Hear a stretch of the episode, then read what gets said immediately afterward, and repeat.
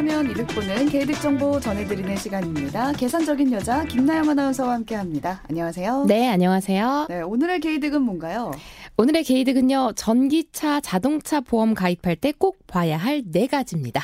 어, 오늘 주제는 전기차 보험 관련해서 가지고 오셨는데 요즘 운전하다 보면은 전기차가 예전보다 확실히 눈에 확 띄더라고요. 맞습니다. 제가 자료를 찾아봤는데요. 2018년에서 2021년까지 3년간 전기차 수가 무려 3배 증가했더라고요. 네. 그런데 자동차 사면 꼭 해야 하는 것 중 하나가 바로 자동차 보험 가입이잖아요. 그렇죠. 전기차도 예외는 아닙니다.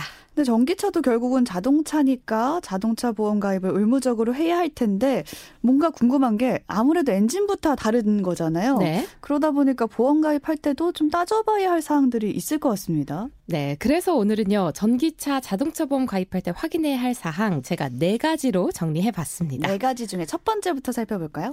배터리 신품가액 보상 특약. 아, 이름이 조금 어렵긴 네. 한데요. 간단하게 말씀드리자면 배터리를 교체할 때 새 제품 가격으로 보상을 해주는 내용입니다. 전기차의 경우에는요, 사고가 나면 배터리가 고장난 딱그 부분만 바꾸는 거는 이게 쉽지 않거든요. 음. 대부분 배터리 전체를 아예 새 걸로 교체하는 경우가 대부분입니다. 근데 이 전기차 배터리를 아예 새 걸로 바꾸려면은 꽤 비싸지 않을까요? 아, 그게 문제죠. 음. 그래서 자동차 보험에서는요, 일반적으로 배터리를 새 걸로 교체하더라도 이미 사용한 만큼은 빼고요. 그러니까 감가상각 부분은 제외하고 보상을 해줍니다. 아, 새 제품 가격이 아니라 중고가로 보상을 해준다는 거죠? 네, 쉽게 그렇게 이해하시면 되는데요. 예를 들어서 배터리를 새 걸로 바꾸는데 우리가 100만 원이 들었어요. 음. 그런데 보험에서는 100만 원이 아니라 40만 원만 보상을 해 주는 겁니다. 네. 왜냐하면 기존에 쓰던 배터리가 한 40만 원 정도 값어치라고 보기 때문이죠. 음. 그러면 나머지 60만 원은 어디서 보상을 받을 수가 있을까요? 그 60만 원.